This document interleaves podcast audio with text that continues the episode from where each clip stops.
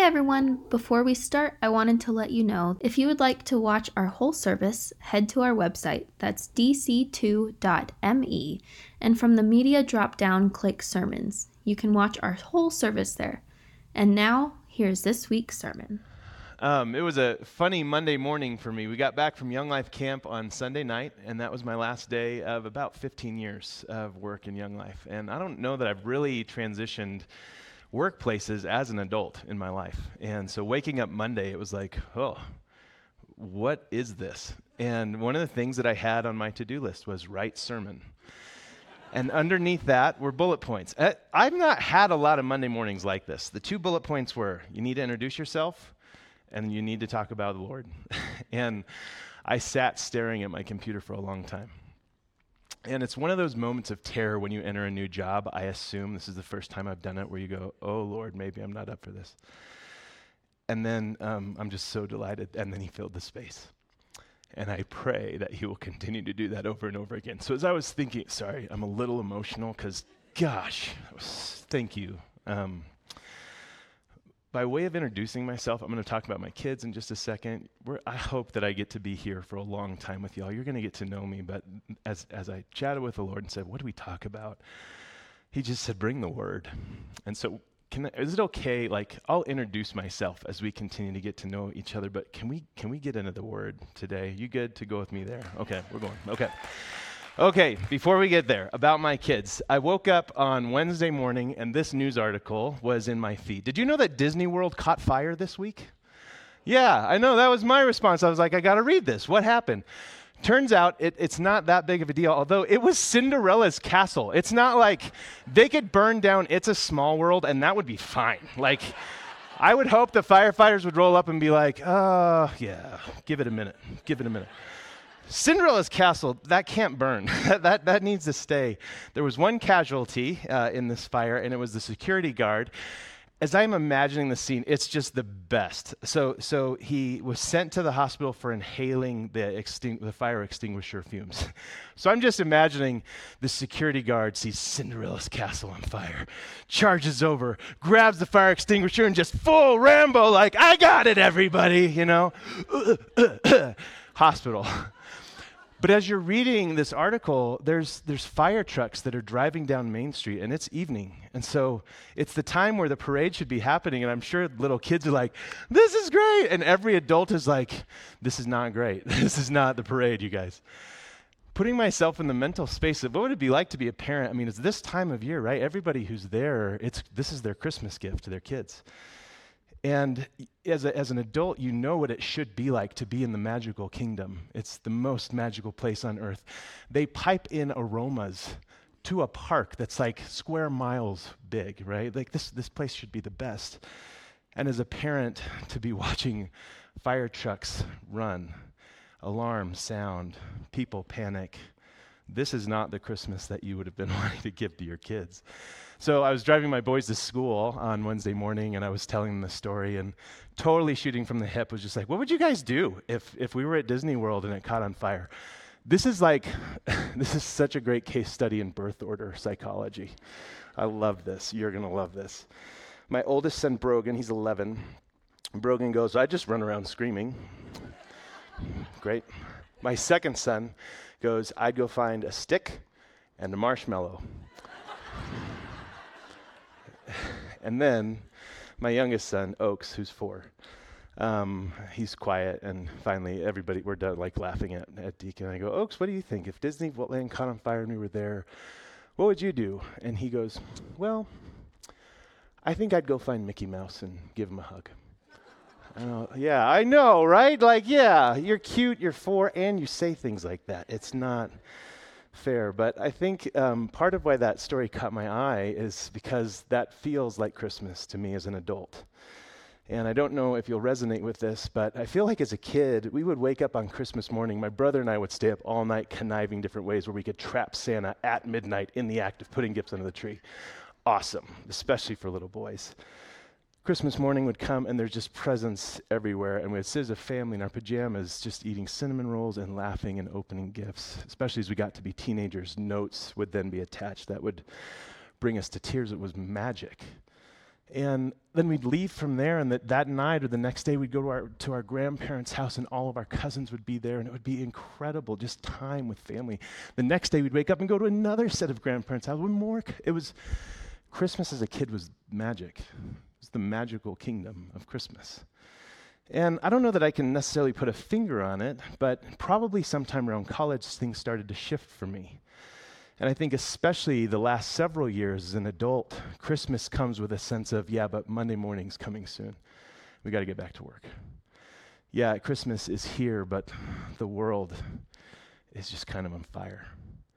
Alarms are sounding in places where there used to be a parade. Now it just seems like something's wrong.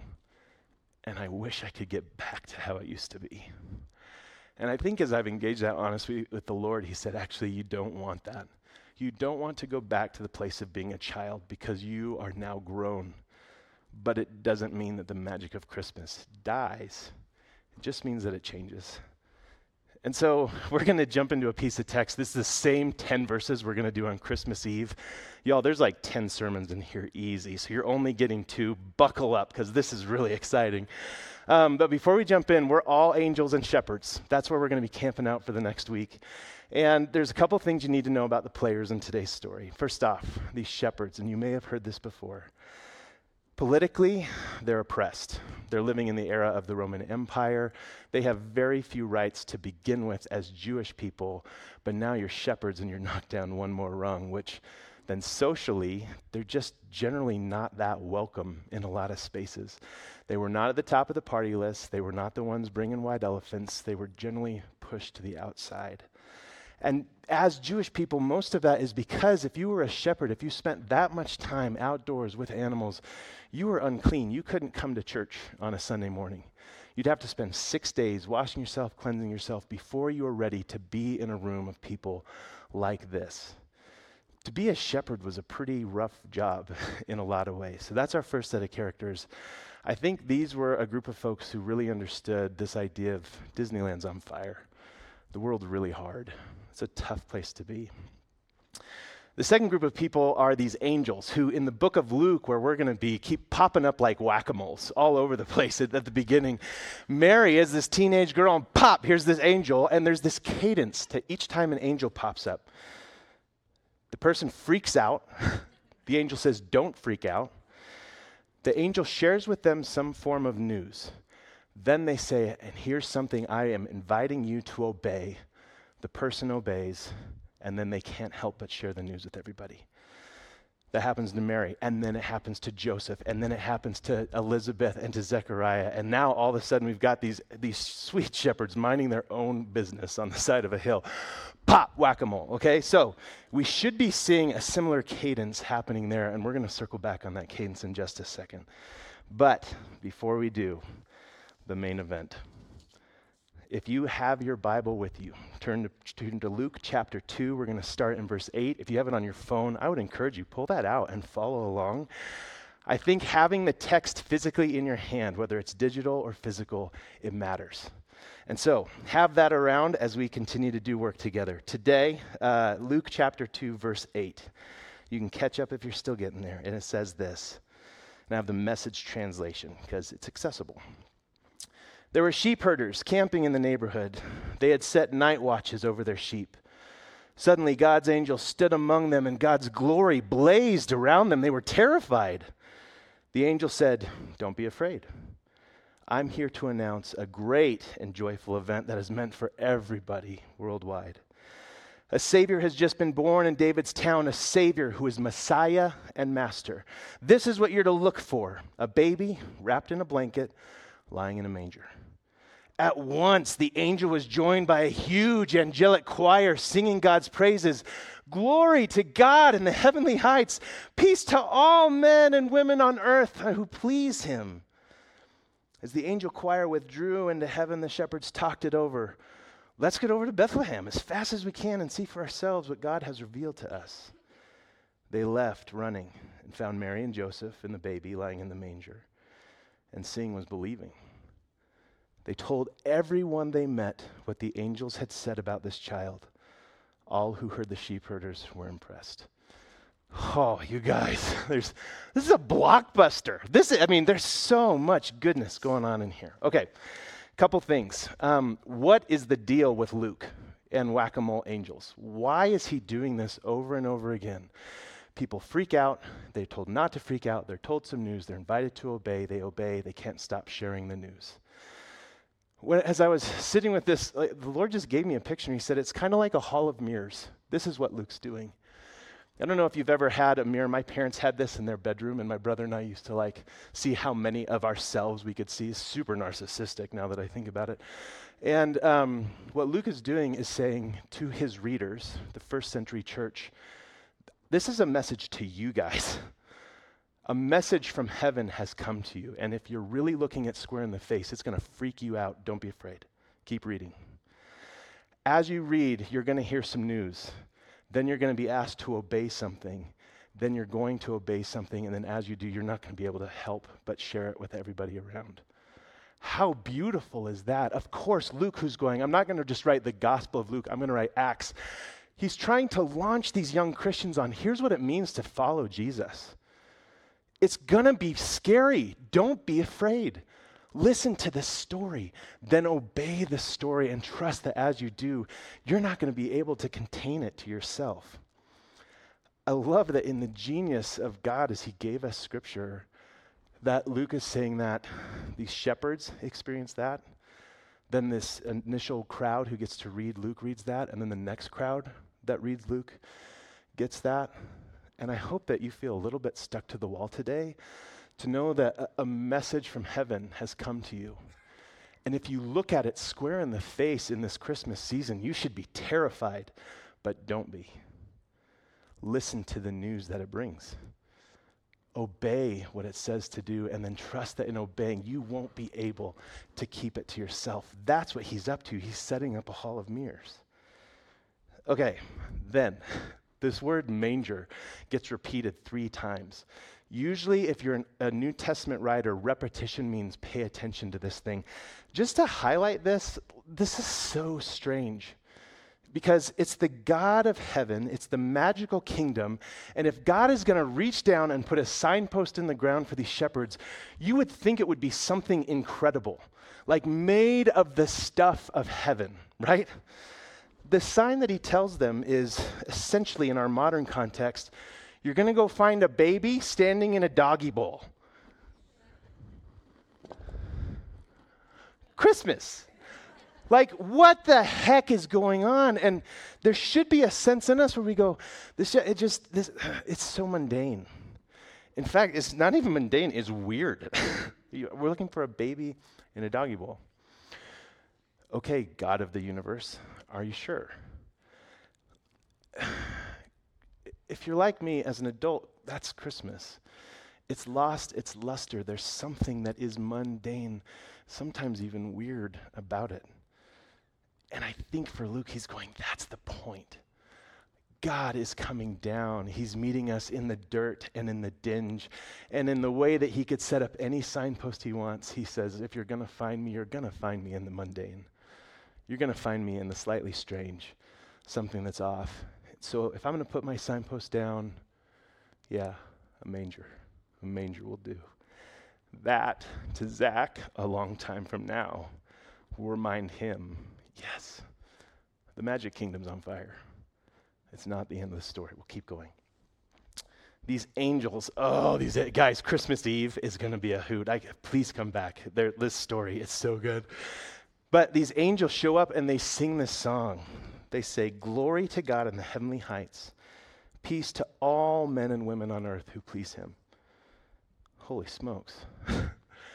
there's, there's two ra- ways to read that as you're looking through what, is, what are they actually meaning. The first is that God only wants peace to be made to some of us.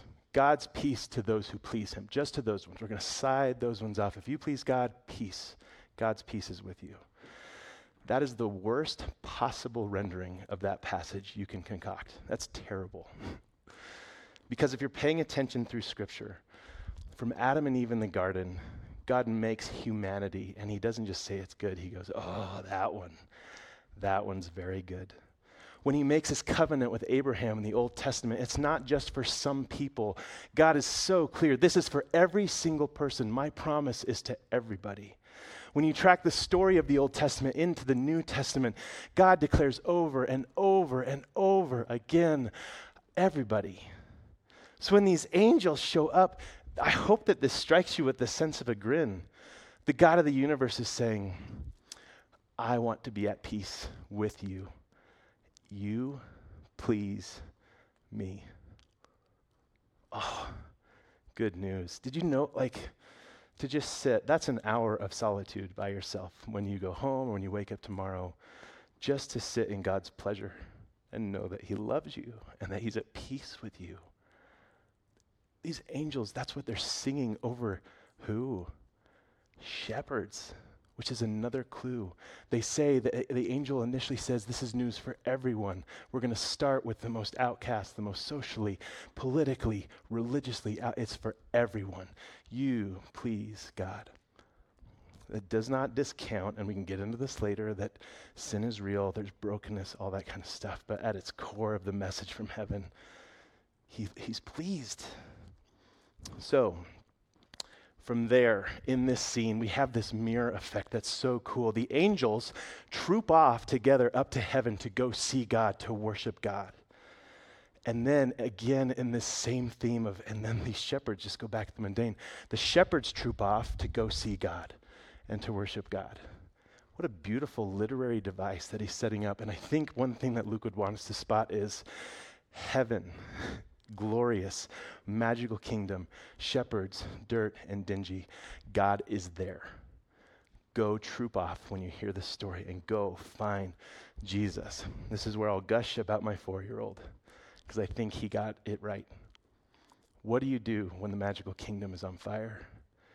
You go find Mickey Mouse and you give him a hug. Um, today is sponsored by Disney. Every time I say that, I get $10,000. Um, Disney, Disney. Um, the world's on fire.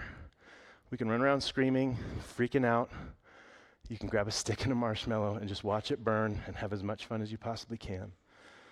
Or you can listen to a really good four year old theologian who says, Well, what's the point of this whole thing anyway? And it doesn't matter what's wrong. It doesn't matter the dirt and the dinge. It doesn't matter the doggy bowl. It doesn't matter the commonality. What matters? Where is Jesus? I just want to find Jesus. That is one of the invitations that Luke starts to bring. Merry Christmas. I hope that for some of you who are like Christmas is the most joyful and this new pastor's stressing me out because this is this is a little gloomy. Here's the goodness. These shepherds they find this baby standing in a doggy bowl. No words are exchanged. It's a newborn. They can't help themselves it's, it's not like they walk away scratching their heads going, that was strange, or hey, we got some really good stuff out of that. That was really cool. They explode off the page. They left running. They found Mary and Joseph they, um, and the baby, and seeing was believing. They told everyone they met what the angels had said about the child, and all who heard these shepherds were impressed. They take off running through town in the Roman Empire saying, There's a new king! There's a new king! There's a new king! at risk of life and limb, because you don't do that in the Roman Empire unless you're talking about Caesar. A kid in a doggy bowl without exchanging a word sends these guys into a place where they're willing to risk their lives to tell everybody the best thing they've ever seen. And in our Hall of Mirrors, Luke is saying, You want to keep reading the story? Because it's you too. Keep meeting this Jesus. Even without words exchanged, it's life changing. Merry Christmas. In the dirt and the dinge of this time of year, in the dirt and the dinge of the magical kingdom being on fire, hope can be found if we go look for Mickey Mouse, Disney, Disney. But um, it's hard. I think if you're paying attention and if your eyes are open, you see the sirens and you see the security guard and you see the hardship. You see the suffering, you see the shadows, you see it. And that's just the world. When you turn your eyes inside, you go, I'm a mess. I don't have this figured out. The older I get, I think that's part of my struggle with Christmas is I'm just I feel like I'm I'm struggling. Henry Wadsworth Longfellow is one of the best American poets to ever hit. Here's an introduction to Zach. I love poetry, and so we're going to have some poetry this morning. Um, some quick updates on Longfellow. So he was really coming into his own during the Civil War era. When he got married, um, he and his, his young wife got pregnant, and he actually lost his wife and his baby in a miscarriage, just suffering right out of the gate. He remarried, and two years prior to this poem that we're going to read this morning, he lost his second wife in a tragic fire at their house. Um, he had some kids, and so a few months prior to this, he woke up one morning, went downstairs um, to get breakfast, and there was a note on his kitchen table from his oldest son saying, We've been fighting about this for months, but I cannot stay at home and watch the Union Army go off to fight the Confederates and just sit here. Dad, I left to join the Army. It broke him. It was his oldest boy. And then a couple months after that, got another note from the U.S. military saying he's been mortally injured. And while he made it, I don't think that he knew that on Christmas morning of 1863. And as I imagine his headspace as he's experiencing Christmas, I think he probably walked to church at his little local church that morning. He sat in the pew, he heard a sermon about the hope of Jesus. And as he was walking home, he heard the bells chiming. And there was something in him that said, How do I hold the tension between what I'm feeling and what I know to be true? And he wrote this poem. You may have heard this before, it's been turned into a song. Some people leave out the most important parts. I heard the bells on Christmas Day by Henry Wadsworth Longfellow. I heard the bells on Christmas Day. Their old familiar carols play, and wild and sweet the words repeat of peace on earth, goodwill to men. That's what the angel said and thought how, as the day had come, the belfries of all Christendom had rolled along the unbroken song of peace on earth, goodwill to men, till ringing, singing on its way, the world revolved from night to day, a voice, a chime, a chant sublime of peace on earth, goodwill to men. Then, from each black, accursed mouth, the cannon thundered in the south and with the sound the carols drowned of peace on earth, goodwill to men. It was as if an earthquake rent the hearthstones of a continent and made forlorn the households born of peace on earth, goodwill to men. And in despair I bowed my head. There is no peace on earth, I said. For hate is strong and mocks the song of peace on earth, goodwill to men. It was said that Longfellow could hear cannon fire from his house often. You can hear the despair of a man who's looking at the magical kingdom on fire, going, It's Christmas. It's hard. Life's brutal. Is it worth hoping when the world itself is mocking joy? And then he finishes with a final stanza. Then pealed the bells more loud and deep. God is not dead, nor does he sleep. The wrong shall fail, the right prevail, with peace on earth, goodwill to men. He gets it. He sits in his seat, not knowing if his son's going to make it, having just lost his wife, with a story of pain and suffering. And this is a man that I respect because as he hears the bells that are supposed to remind him of hope, he doesn't just look at the fire and the sirens. He doesn't run around screaming. He doesn't grab a stick and a marshmallow. He goes, Where is Jesus? Because the wrong will not prevail, the right will win. Hope, hope hope. It's gritty and it's meaningful and it's grown up. And I love it. I don't want to return to the joy of my childhood at Christmas. I'm so glad and I will treasure that time forever.